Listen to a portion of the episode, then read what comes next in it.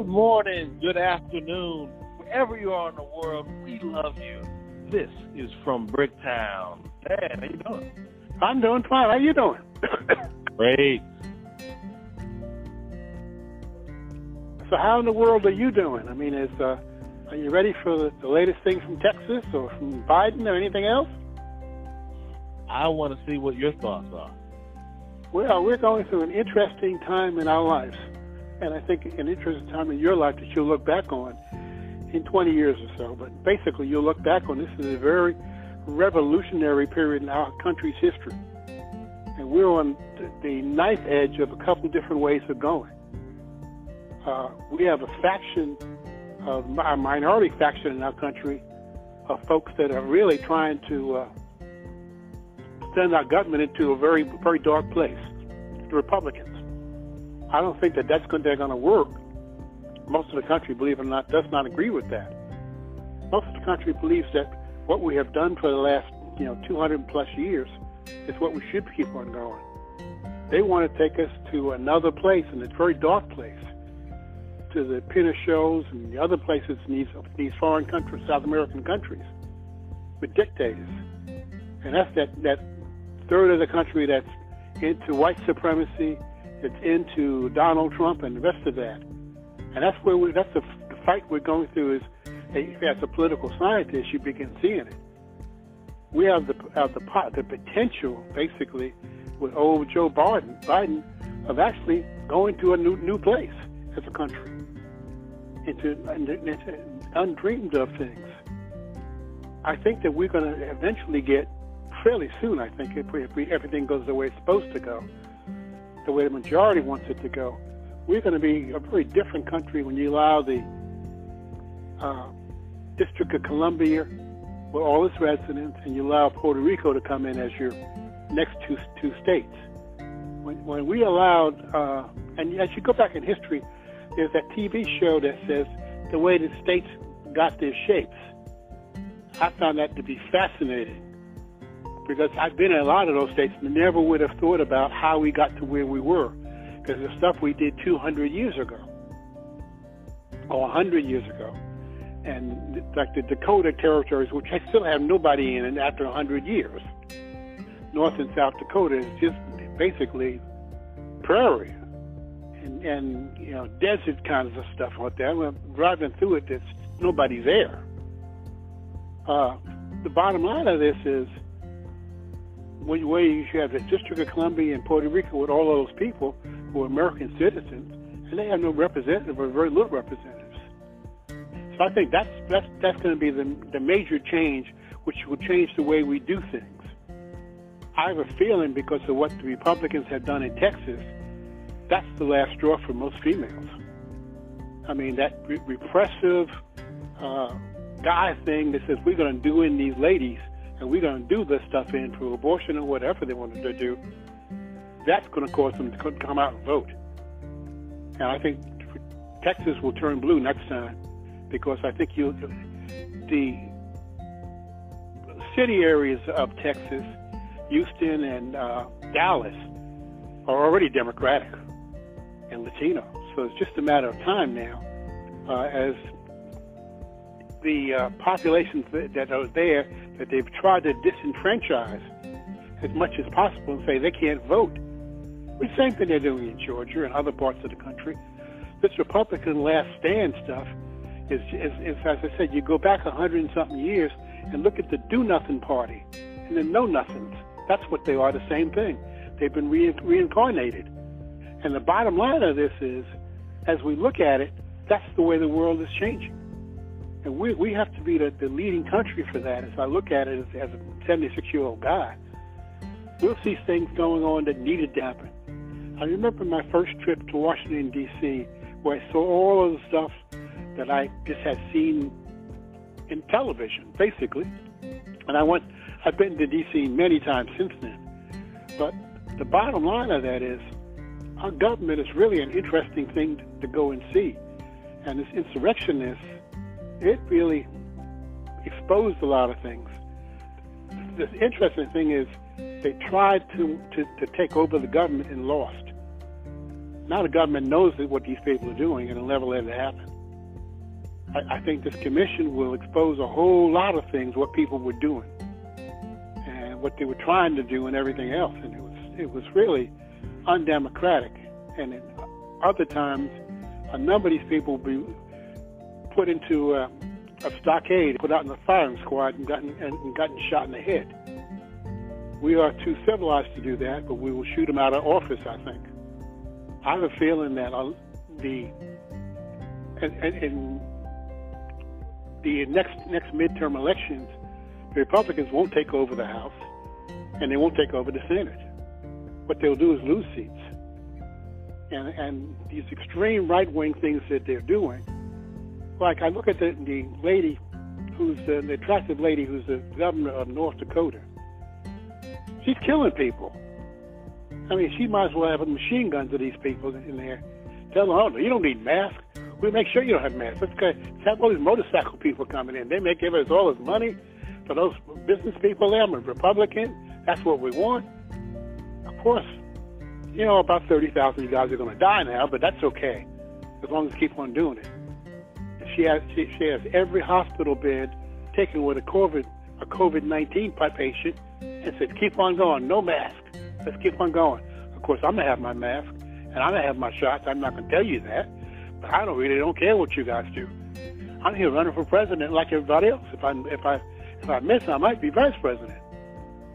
I mean, all these guys are doing all this jockeying and crazy shit doing. Pardon to say. Pardon my French out there. They're for stuff that doesn't make any sense. Because all these people will not be president. The logic, the logic says that a Republican is not going to be reelected again. So given that, it's going to be probably Kamala Harris will be president for Joe Biden again. But you got the guy in Florida, you got the guy in Texas, you got this lady in North Dakota, and one or two others of the guy in Arkansas who is still, I'm running for president. I don't know why. They're not going to get elected. And you'll have the same thing that happened when Trump got elected. You had 11 guys up there running, and none of them could get over 10%. That's why one guy could get 30%. That's how Trump got elected. He got the nomination, then he then he was able to basically get enough states on electoral votes in, in a very gerrymandered kind of way to let, lose. But Republicans have lost the popular vote in all but one of the last 30 years. And they're dying party, as I said, the do nothing party. So I guess that's, that's where I'm really coming from and looking at it.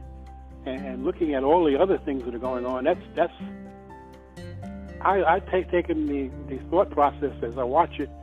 Biden will make mistakes but he'll make up for it because he's a decent guy. This is, I don't think he'll run for reelection, frankly. I don't think he can. But the bottom line of that is he's, he'll do enough to change the way we do things. And Kamala Harris is smart enough, if she plays the cards right, that she'll pull it, she'll pull it off as president. So we'll see how that goes. I probably won't see it, but you know, at 76, you never know. You know every day is, is a good day for me. But so I'm here. I'll, I'll be going up to Minnesota for a week in, in about 10 days to see what's going on with, with, with Minnesota and stuff. But I'm, I'm here and I'm doing my little thing. That's all I can really say about this. And uh, I'm uh, happy. And, and are you going to tell your people about your, your, your big grants and all the good stuff you're doing and your new books? You know, you ought to take the podcast as an opportunity to talk about your new book. I was trying to find it, but you have so many books on Kindle, I couldn't figure out, figure out which one was new. Well, this time was really about you, Dad, and just uh, allowing you to share your wisdom with the world. Well, yeah, that, that's true too. But you know, my my uh, baby son here, he needs to be uh, be on the world too and say about it. You, you wanted me to remind you to talk about where you were on 9/11. Yes, that was that's an interesting thing because today is 9/11 day, so uh, that's a day for everybody.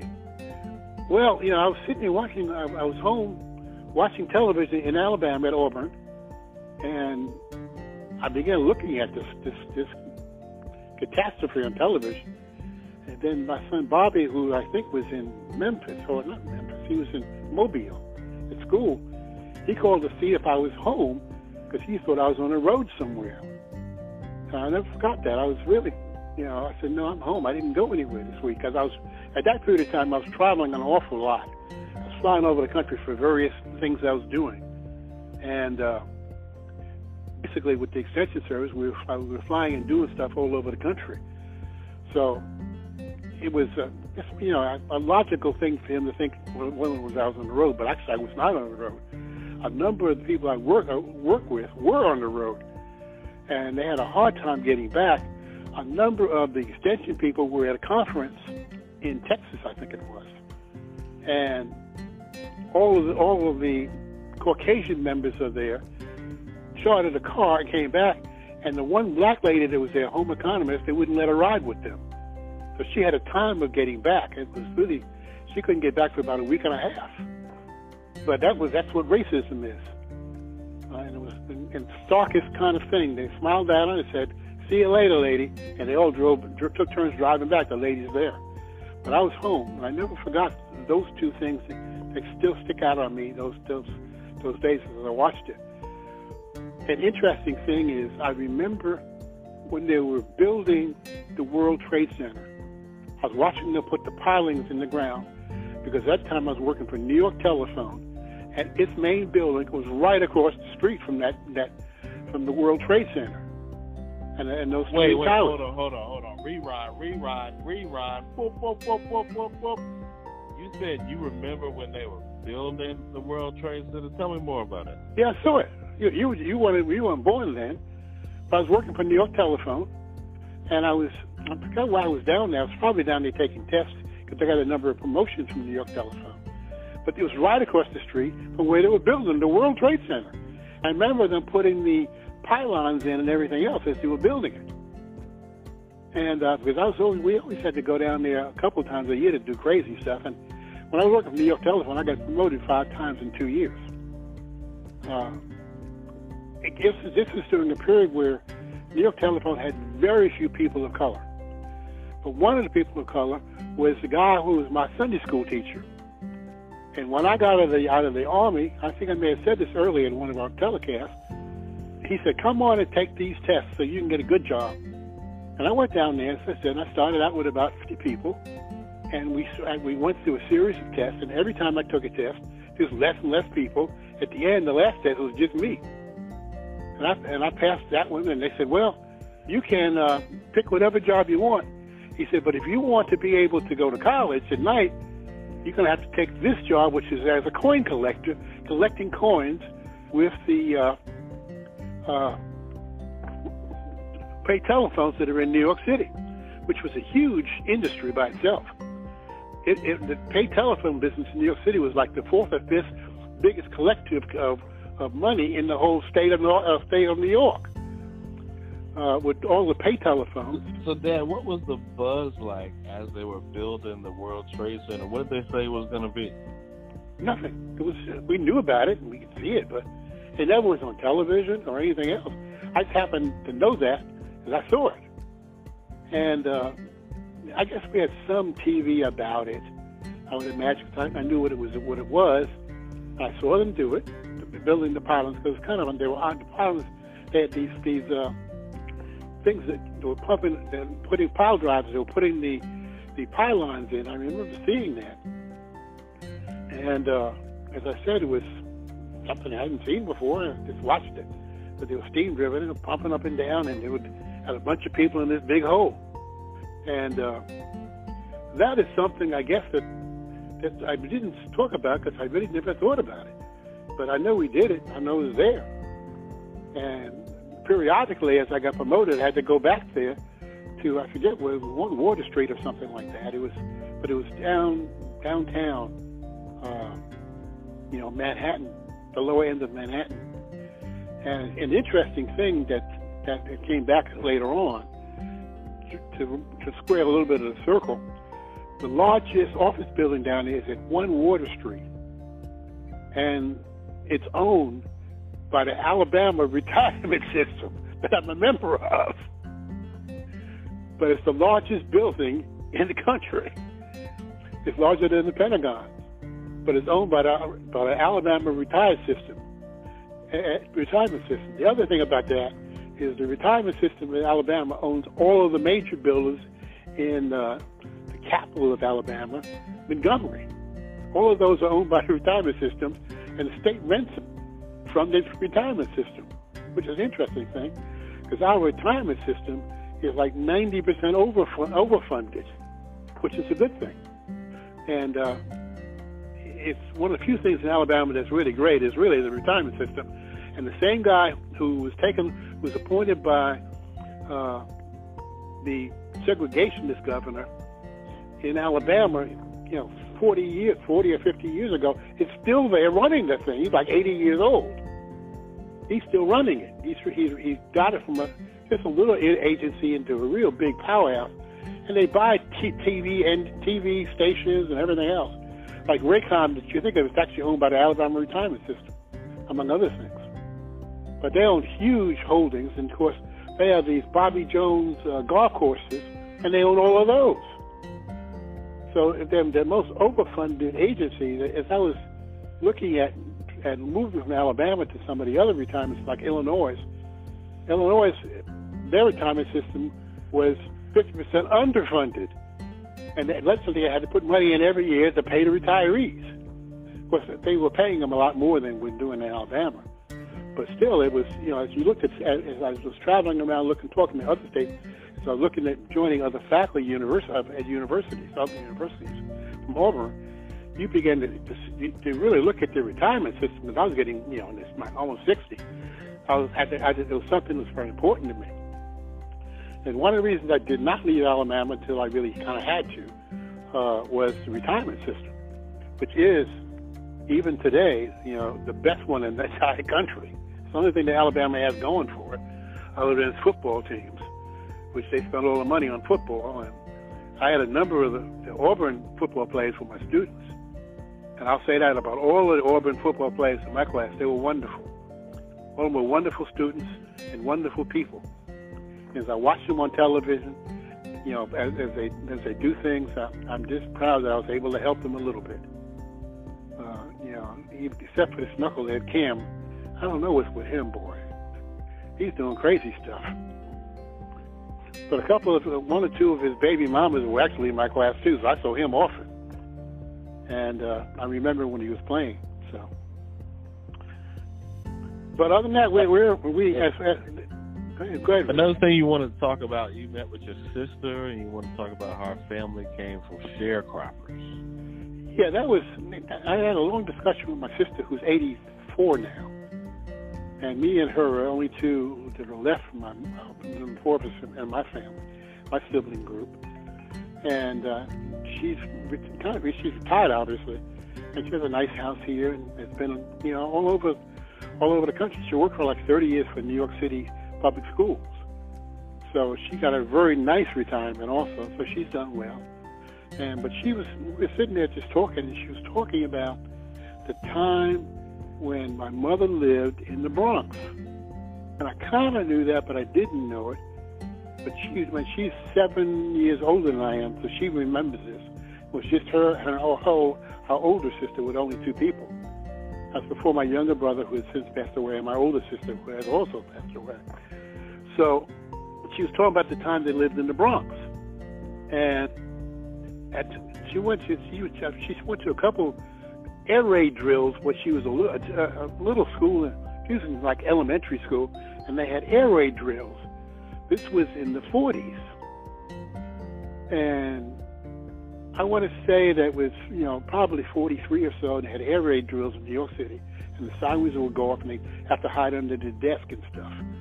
And so what my mother did was put them on a bus and took them down to here and to Wagram, North Carolina, for them to be with my grandfather, who was a sharecropper there. And uh, he had a, he, he was a pretty smart guy, actually, himself. He had worked for a bank for a number of years when he was younger in, in Rockville Centre, New York. And uh, John McQueen. And basically, so he was down there, and we were, uh, well, they were there, and I was not born yet. And then when they came back up, she had gotten married my father, and somehow or another, I guess I was there. getting born in Bricktown. We, we they moved to Bricktown, which is a house that we may have shown, and we need to probably show what it looks like. It's, it's a it's a beautiful house now. It's it's a it's an interesting area, an interesting street. I remember it. But uh, I was in Bricktown. I lived in the house till I was 10 years old. As I said, we're we're a family that was basically came from sharecroppers to where you are in just two generations. I think that's remarkable. It's, it's, it's a case of not only the talented tenth, but the talented one percent of our people, people of color. And it was really it, it's a remarkable thing we're doing, and where we are now. In '76, I'm glad I was able to see this. I'm sorry my younger brother was not, but I'm, I'm glad I'm, I'm here to see this. And my mother and father would have just relished to where we are they were so proud of me and my brother what we did and, and what my how we as a family did. None of my siblings have ever been in prison. We may have been in jail, jail occasionally, one or two of us, but none of us were in prison had done anything bad. And we were we were schooled in how to do stuff and everything else. And I look back on how I was brought, brought up as, as a young person, and, the, the extreme sacrifices my parents did to make sure that we got in and out of school and, and got into college and stuff. And extreme, basically extreme sacrifices they made for that. And sacrifice I've made for all of, all of the kids that I'm in charge of or affiliated with to go to college and everything else. And none of the kids I'm, in, that I'm involved with are actually in prison. None of them. And uh, know, they, they may have been in jail occasionally, one or two of them, but none of them are in prison. And they all are doing well and uh, I'm proud of all of them. I have no problem with having any any any one of them being introduced to any other person that they meet run into, because I'm proud of all of them. Each of them is different. Each of them has a different way of thinking of things, uh, but they're all good people, and that, that's a good thing. And I can't. And they don't. They're not a whole lot of parents can always say that. Uh, we have some interesting personalities but we don't have any wild children who the police are looking at, look, are looking after either. So that's a good thing. Our youngest one is in Kuwait, defending our country there. It's his, his second tour or third tour, tour overseas in war zones. So we all need to pray for Tommy, and uh, hopefully it'll go well, and we'll see him soon. I think he said he'll be back in June. Let's go ahead and say a prayer. Yes, please. Lord, uh, Bless Tommy, protect him, keep your arms around him, and bless all of our soldiers who are overseas right now fighting for freedom. Yes. Bless the politicians to put them in the place to be safe and to fight for freedom. In Christ's name we pray. Amen. Exactly right. Prayer never hurts anybody, and it's gonna, gonna it's a helpful thing. Uh, honey, uh, Rudy just had a prayer for Tommy. we just shared it to everybody on, on our podcast, so everybody sees it across the world. But okay. But you know, the key thing of that is we're we feel very good about everything that we're doing as a family and everything else, and we have this major thing coming up with uh, the RV Park Owners Association, ARVIC, and we have a major thing coming with that, and we feel real good about it. So, but other than that, we're we're here doing our, our little thing, and and hopefully we'll keep on going. Uh, and with Arvik, we have a couple things we need to do and think about. So. Well, Dad, we've had a great show today. Yep. We talked about 9/11. We talked about your love for the Republican Party. Not. And uh, you, you know, we talked about your history. What's some of your closing message and advice for the listeners? Think about your fellow your fellow man, and try to do unto him as he want you want him to do unto you. There's, there's a, and that's wisdom in that saying: "Do unto others as you want them to do to yourself." And uh, please do that out there, and say hello to your fellow man when you see him. Adios, muchachos. I love you all. Love you, Dad.